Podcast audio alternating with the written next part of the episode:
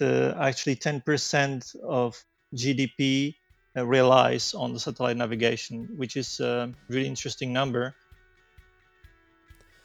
Welcome to another episode of the Mapscaping Podcast. My name is Daniel, and this is a podcast for the geospatial community.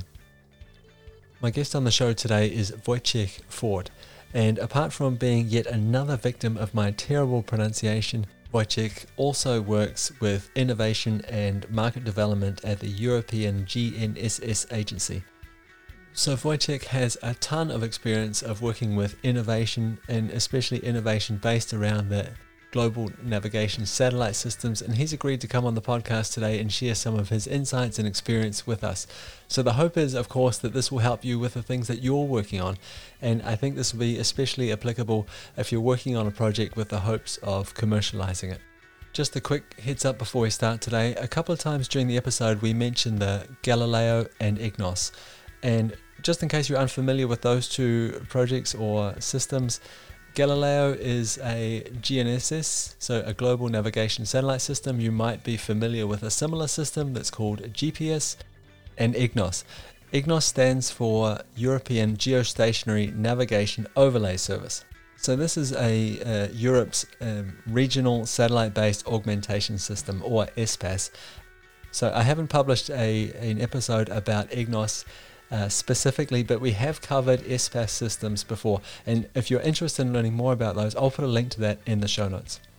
So that's it from me. I'll be back at the end of this conversation with just a few things that I, I would really like to highlight for you. Hi, Wojciech. Welcome to the podcast. Thanks very much for doing this with me.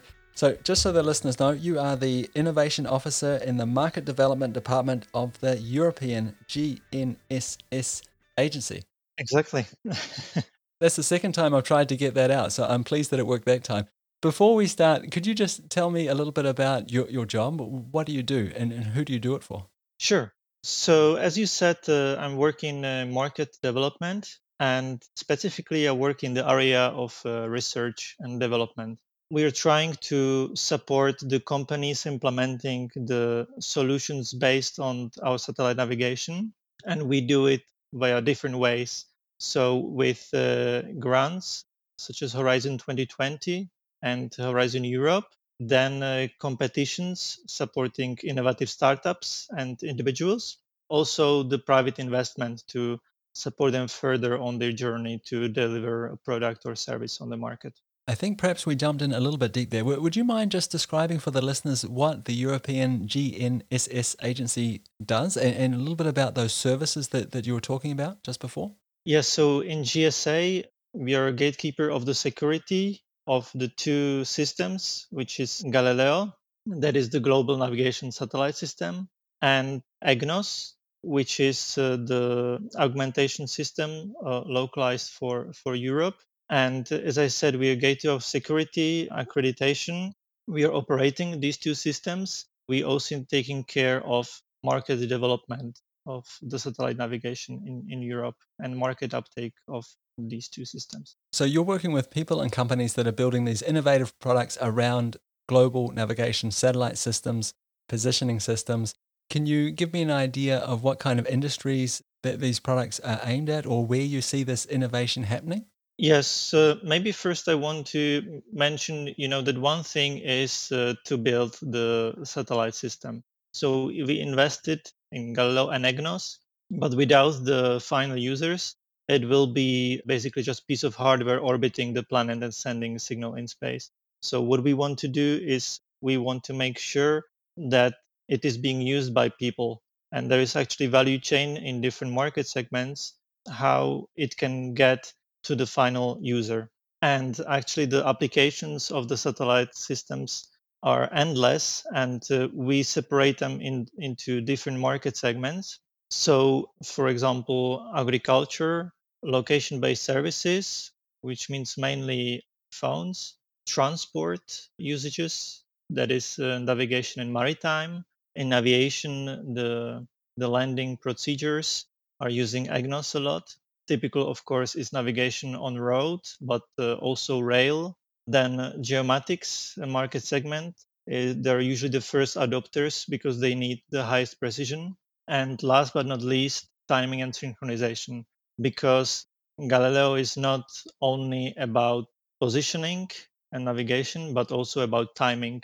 And a lot of people don't know that you can get exact timing from the system. When somebody comes to you with, an idea, so the idea, of course, has to use uh, the, the global positioning system, the, the GNSS system in some way, shape, or form. How important is like the hardware, the technology, the addressable market, and how important is the team or the person behind the idea? Yes, that's actually a good question. Thank you for that. And I think partially the reply is all of it, what, what you mentioned. Uh, actually, 10% of GDP Uh, relies on the satellite navigation, which is a really interesting number. It, it depends on the on the level where the company is. So, in terms of private investment, the team is very important. So, when you start up and you form a team, what the investors are usually looking at is that you have good composition of people in the team which have their field of specialization. When we're speaking about bigger projects, grants projects running within the programs such as Horizon 2020 and Horizon Europe, there we're speaking about consortia of companies. So they usually form of, uh, let's say, bigger group of companies which are working together on the project. And there it's also important that each of them brings something to the project. So one company can bring the, the knowledge about satellite navigation. Then you have uh, another company representing the end users, for example, which are defining the user requirements. Then you have companies which can provide additional technologies or can help with the business process of the project. Thank you very much for that. So I know that you work on a number of projects at any one time. But in a previous conversation, you gave these two really great examples, and I'm hoping that you could take the time to, to walk us through those. Perhaps we could start with the with the drone example after earthquakes or, or landslides or building collapses. Do you mind repeating that example for the listeners and, and walking us through that? Yeah, sure. So this project is called MOBNET. Full name is Mobile Network for People's Location, Natural and Man-Made Disaster. It's an older one, but it's uh, my favorite. And the problem they're solving is that they're trying to locate victims during natural disasters and situations of emergency, such as earthquakes, hurricanes, or large snowstorms. And how they do this is uh, thanks to the mobile phone, because they found out that most people that you find in debris after an earthquake, they still have mobile phone with them. So they actually, instead of the, the person, they're searching for the mobile phone and they do it with a drone. So drone which has on board precise Galileo and EGNOS uh, receiver and digital serial technology module, which can behave as a cell tower for, for GSM. And uh, this drone can fly over the area where they're searching for, for the victims. Because it acts as a tower, the phone tries to connect to the drone what it does is that it's measuring the time of arrival of the signal so it can calculate the distance at that time to the mobile phone. And then uh, the drone flies in multiple locations and uh, connects with the phone more times. Like this it has more distances from the known positions because it has gnss receiver on board. So what it does is the process called trilateration which is at the end the same process which uh, the GNSS is based on. That means that from the known distances from the known points, it calculates the final position of the mobile phone. So that sounds like an amazing use case. I've got a couple of questions though. Like it seems to me that perhaps the, the telecommunication companies they could speed up the process. Why can't I go to them after a disaster with some sort of bounding box geographic area and say, please, can you tell me all the locations of the cell phones that are in this area. Wouldn't that be a faster way of doing things? That's a good question. But uh, first, I, I would say that the precision is not uh, sufficient because the, the requirement of the civil authority in that project was to have two to five meters in the search and rescue applications. And you cannot achieve that with nowadays network. And secondly, and maybe more importantly, usually when you have an earthquake the the network is down so often it happens that it's not functioning because of the earthquake so you, you mentioned that part of the magic here is the, the drone has a, a GNSS chip on board so it can understand its own positioning in, in terms of the rest of the world. But you also mentioned Galileo and EGNOS. So those are European systems. With this same system, with the same technology, the same idea, will that work in other places in the world as well? Yes. So it would work because Galileo is a global system and EGNOS, as you rightly pointed out, is local system for, for Europe but the solution would work anywhere because EGNOS is just an additional feature, additional measurement of the system. So actually, the system can choose from the available signals to always provide the best precision. But uh, when it doesn't have the EGNOS signal, it can still work quite well. And EGNOS is uh, just an improvement. What about in, in terms of that spoofing of the cell phone tower? So we have this piece of electronic on the drone that is pretending to be a cell phone tower. Would that also work in different geographic locations, or is, is this again is this local to Europe? So it is true that different geographical locations are working on different frequencies. However, this is solved because uh, the devices can work with these multiple frequencies already. So typically, when you have a mobile phone, it is already equipped with hardware which can work on multiple frequencies because then when it is shipped to Europe or United States, it still works because it is compatible with both. So the system can be developed uh, also to be ready for multiple locations. And uh, you also mentioned uh, kind of spoofing of the signal. And it is true that in many countries, it is actually illegal to kind of have a device which acts as a cell tower. And because of that, the project had to do the testing uh, after special agreement in a military field. So it was done under these conditions. But also the the civil protection forces, which would be using the system, they can get uh, approval for usage of uh, such a system in emergency situations.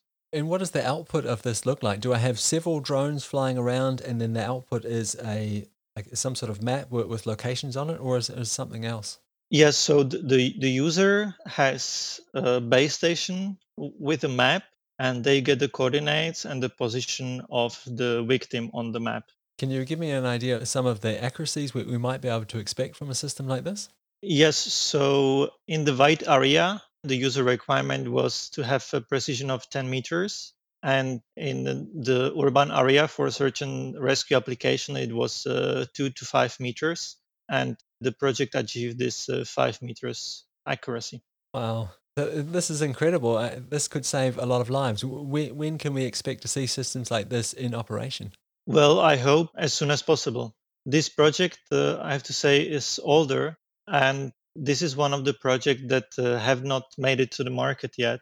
This is also the reason why we're looking how to develop such uh, ideas further because you know one thing is that you're developing a product which will be commercial and the company can uh, make a profit on that. But then there are also another ideas and technological solutions which are saving lives. I think it is worth to support them and pursue these kind of ideas.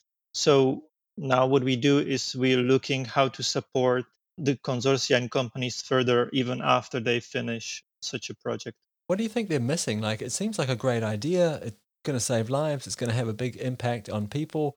We're constantly thinking about the increasing level of risk with things like global warming and the world is changing. We're occupying more and more space on the planet. Like, what's missing here in, in, in this equation? Why hasn't it been uh, implemented in the market already?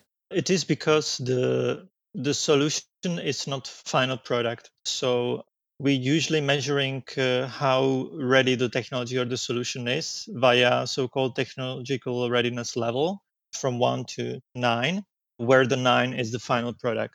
And uh, this project specifically they developed the prototype on trl 7 so they they would still need investment to arrive from trl 7 to trl 9 which is the final product so they would need to find a partner which is able to industrialize the product and uh, then sell it.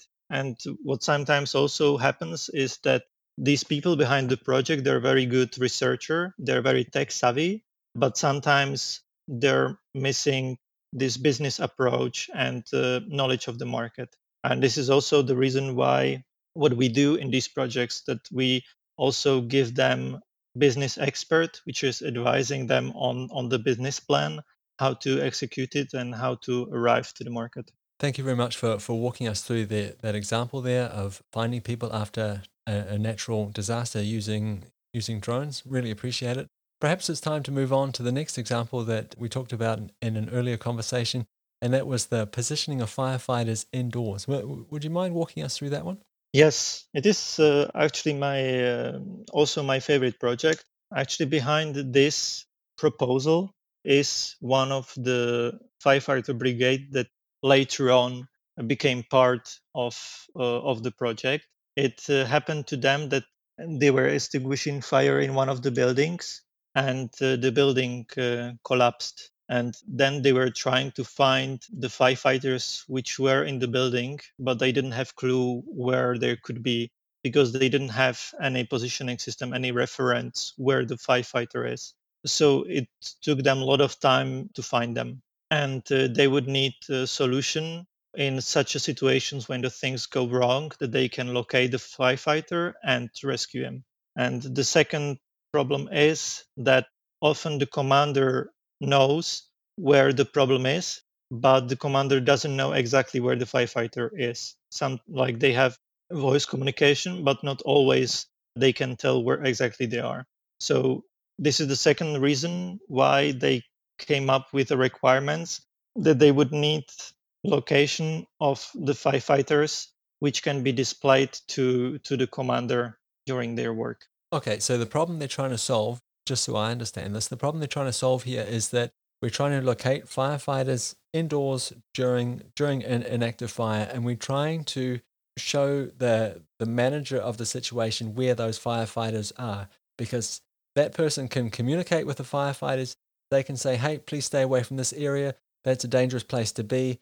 If they know where the firefighters are, is that correct? Yes, that is correct. Of course, uh, this can be done easily with GNSS uh, when the firefighter is outside. So when you have uh, some fire on the field, you just arrive and they have good visibility to, to the satellite. However, the conditions are not always so ideal. So sometimes they go to the forest where they have a little bit worse visibility to, to the satellites. And sometimes, as you mentioned, they go even indoors in the buildings where the signal from the navigation satellites is completely blocked and they need to rely on uh, different technology. So, in case there would be such a solution which can help them navigate, it would uh, literally save lives because when firefighters can work safer, they can also save more lives. So, what what is the solution? Now that we understand the problem, what what is the solution? Yes. So the approach how the project solved this problem is taking into account uh, three technologies for positioning. So the first one is, of course, GNSS, multi constellation. So they're using uh, Galileo and also EGNOS for the positioning, for the absolute positioning, and this uh, this is the primary source. Then they're using uh, ultra wideband to measure the distances in between the firefighters so when you know the distances you can uh, in absolute terms say where they are. And the third source is uh, the inertial measurement unit so called imu which is measuring the acceleration and the orientation of of the device. And actually inside this imu there are more devices such as uh, compass and also it can detect the pressure. Pressure is very important because thanks to the pressure, they can define on which floor in a building the firefighter is. So at the end, they take all this information together. They use sophisticated particle filter algorithm to give the commander the final position of the firefighter. So every every firefighter has these these different sensors on them. So we have a GNSS sensor, we have this ultra wideband sensor, and we have this IMU sensor, and they're all working together to give us a position. Is this then working as a mesh network between the, the firefighters? Yes, yes.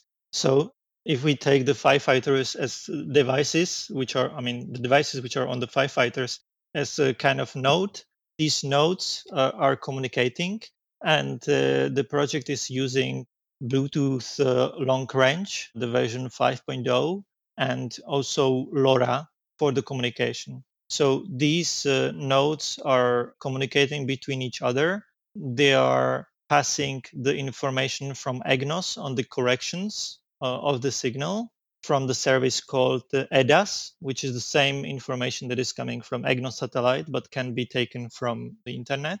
And uh, they're also using this for the communication with uh, the commander base station. And the Bluetooth is uh, good because it has the it has bigger data bandwidth, but doesn't have uh, is not so uh, cannot reach so far. So LoRa actually can work on long range with lower data bandwidth. So in the device, there is something called uh, communication manager, which is checking the availability of the technology and decides how the data will be sent in between the nodes. I just want to stay with this idea of a mesh network just for a second. I just want to make sure that I've understood it. Does this then mean that if one firefighter all of a sudden has better access to a GNSS signal, that that will automatically lift or increase the accuracy of the positioning of every node in the network? Uh, yes, exactly. So let's imagine at the at the beginning, all the nodes on the firefighters they get the position from the GNSS. So when uh, they lose the signal from GNSS, let's imagine they're inside a building, they rely on the information from inertial management unit and ultra wideband.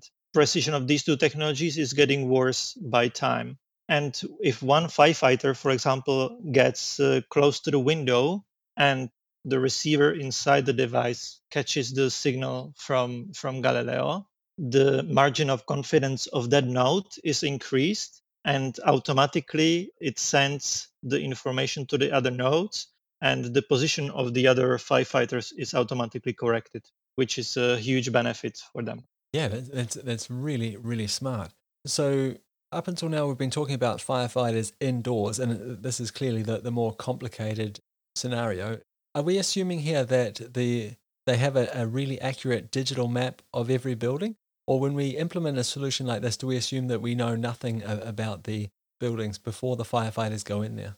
Yes, so the situation can be uh, very different. So the the solution also works with presumption that the maps might not be uh, available. Normally, there are only few buildings that have uh, good maps, but the solution is able to put the different base maps to the device.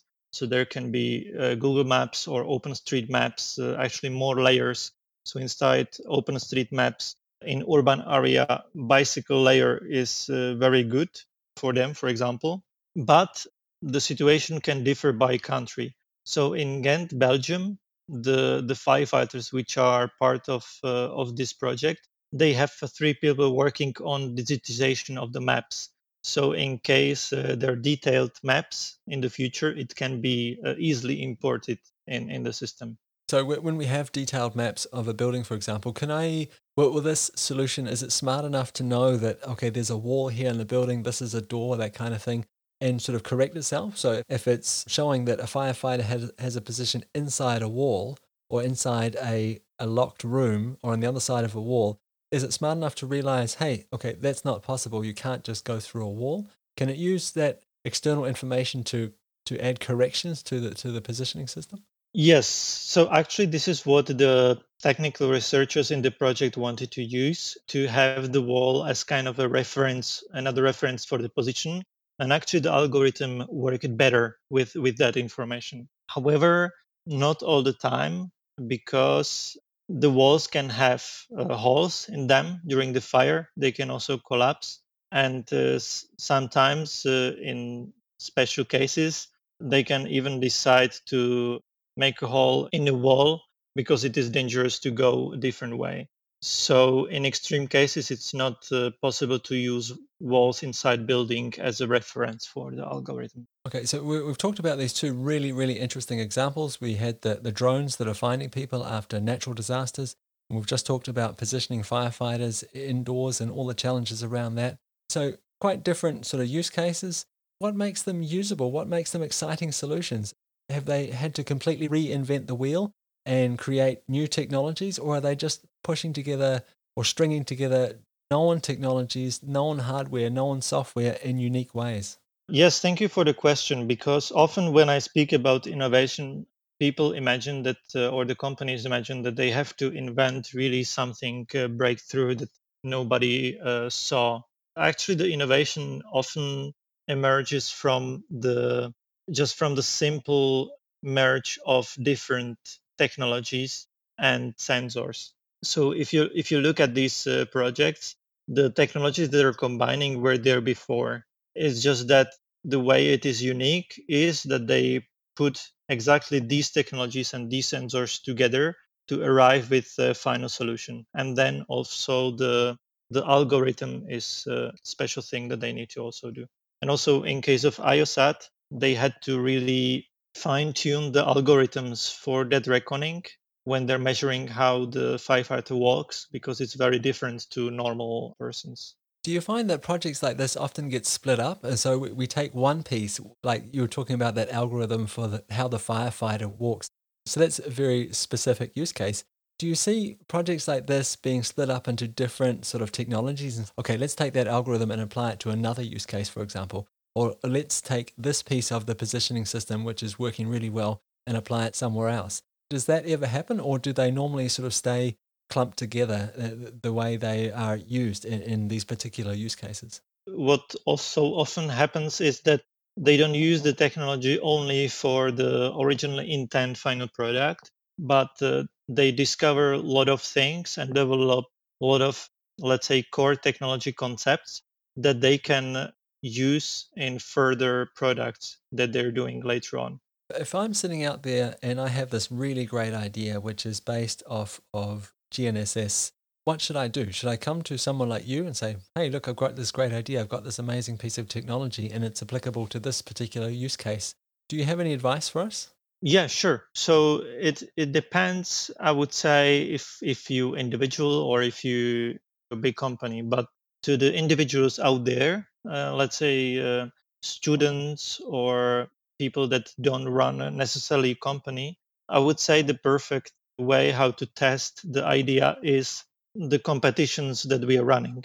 So we are doing different competitions where they can apply with their idea, describe it, describe what is the problem they're solving, how they're solving it, what would be the business case, and we evaluate these applications and uh, select the winners. So the competitions that we did in the past, for example, is My solution, My drone.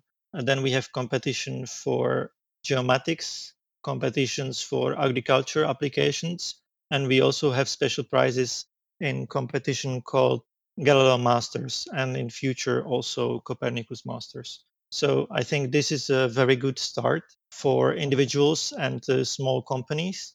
Then the incubation is also something that is very good. So often, if uh, we select, let's say, top 30, we continue with the companies helping them to develop the solution.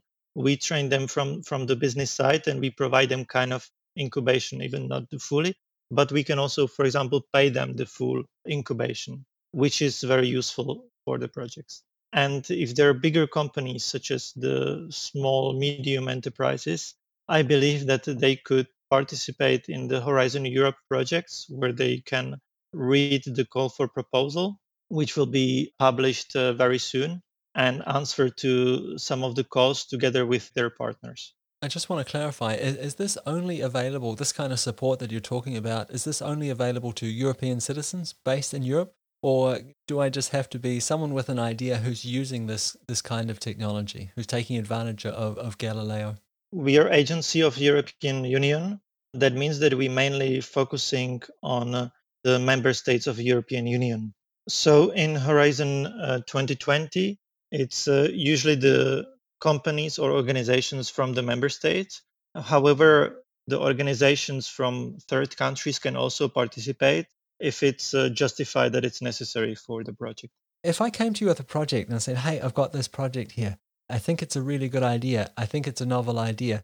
Could you tell me what, what you're looking for? What, what would get you excited about my project? What kind of elements would it, would it need to include? Me personally, I think it is important to have the, the skill set. So, in case it's a small startup, I think it's very important to have people with the right skills in the team. And similarly, in case of bigger project, it is good to have a clear role for each partner and what that partner is bringing to the project. And also that all the gaps that you need in the project to have that you know you have the, the right partners for that. Then the second thing i would mention is to know the the state of art. So to know what is the level of technology at the moment and what are the competitors. And third to be able to explain what is the problem and how to solve the problem. How important is it for you that I show up with a minimum viable product? It is only beneficial. So, of course, it depends on the level where you are, where you're applying. With you applying uh, just uh, with the idea, it might not be necessary. However, it's always a big plus, even for us or even for investors, if you have the minimum viable product to show. Lots of people talk about the minimum viable product. Has anyone ever shown up with the minimum viable audience and said, Hey, I've got this really great idea and I've got an audience ready to buy it. Will you help me make it a reality? Yes. So often when the projects uh, apply, they already say which companies or which users would be interested in such a service, or they even provide the letters of interest from different organizations which are highlighting the importance of such a solution for them. If I'm leading a team of people working on a project, what, what kind of skills are you looking for in me? Well, first of all, the of course the leadership skills, the, the management skills, and then to have the good overview of the market and the technology. I mean, you don't need to know the details because the other people know the details but you should be aware of uh, of the big picture and be able to know where you're going and how you get there. When you look at successful teams ha- have they done something like this before? So someone comes to you with a project with an idea and they actually get it implemented. Is there some sort of correlation between teams that have been involved in, in this kind of thing before or is it just can anyone show up and have an equal likelihood of succeeding whether they have experience doing these kinds of things or not Actually, we have a mixture of both. So they are really experienced companies which which were in the field for years and they are able to arrive with new innovative concepts. But then we have also, especially in the smaller competitions, we have very, I would say, motivated teams that have not done something similar in the past, but are really motivated to go ahead and try it and develop the solution. So both is possible but it is always beneficial if there is somebody in the team which already has experience with similar project. It helps the team a lot. Thank you very much for your time. Thank you for walking us through those examples. Really appreciate it. Is there anywhere that the listeners can go if they want to learn more or if they want to reach out to you or, to continue this conversation? Yes of course. So uh, i can only recommend the our website of gsa where you will find all the opportunities that I mentioned. Also, there described the projects that I mentioned. So I think it's a good start there. Thanks again, Wojciech. I, I really appreciate it. Thank you very much. So I really hope you enjoyed that episode. I just want to take a couple of minutes here at the end just to highlight a few things for you that I found particularly interesting. So the first one for me was those two projects, those two case studies that we talked about, um, they were all based on existing technologies. And for me, at least, a big part of the innovation there was the combination of the technologies, how they were put together. And I think this is really exciting. This lowers the barrier to entry. This means that if I have a good idea, I don't have to show up and invent cloud computing. I don't have to show up and invent a global navigation satellite system. I don't have to show up and invent the internet. I can take existing tools, existing technologies, and combine them in such a way that I create something new. Or maybe I don't even create something new. Maybe I follow a known recipe. Maybe I use a known combination of these tools and just apply it to a different use case. And if this is innovation, if this is what innovation might look like, then this is good news. This means that we can participate. This means that the biggest barrier to entry is seeing the system, deconstructing the system, understanding the different building blocks and the combinations that we can put these building blocks together in in order to surprise and delight the people that we are seeking to serve. But wait, what's that? You you have an idea, you can see an opportunity, a unique combination of tools and services which might just solve a problem in a way that that, that is better than the existing state of art. So what's holding you back? Well, if you're anything like me, it's what Steve Pressfield refers to as the resistance. The resistance is that little voice in your head that's designed to keep you safe. Every time you're faced with the decision of, should I try something new? And armed with the knowledge of, this might not work, the resistance shows up. And the resistance eagerly manufactures thousands of reasons why you shouldn't try the new thing. It reminds you of all of your past failures. The resistance is designed to protect us from conflict and tension, but it also gets in the way of us doing our best work. I have a couple of thoughts on this, and the, the first one is that the absence of conflict is not necessarily harmony, it might be apathy. And if the answer to the question is, if this doesn't work, will I get to try it again? Will I get to continue playing the game? If the answer to that question is yes, then the resistance might not be protecting you and it's probably holding you back. And that's it for another episode of the Mapscaping Podcast. Thank you so much for tuning in all the way to the end. It's much appreciated. I just want to remind you that you are more than welcome to reach out to me on social media. I'm most active on Twitter and LinkedIn. Okay, that's it from me. We'll talk again next week. Bye.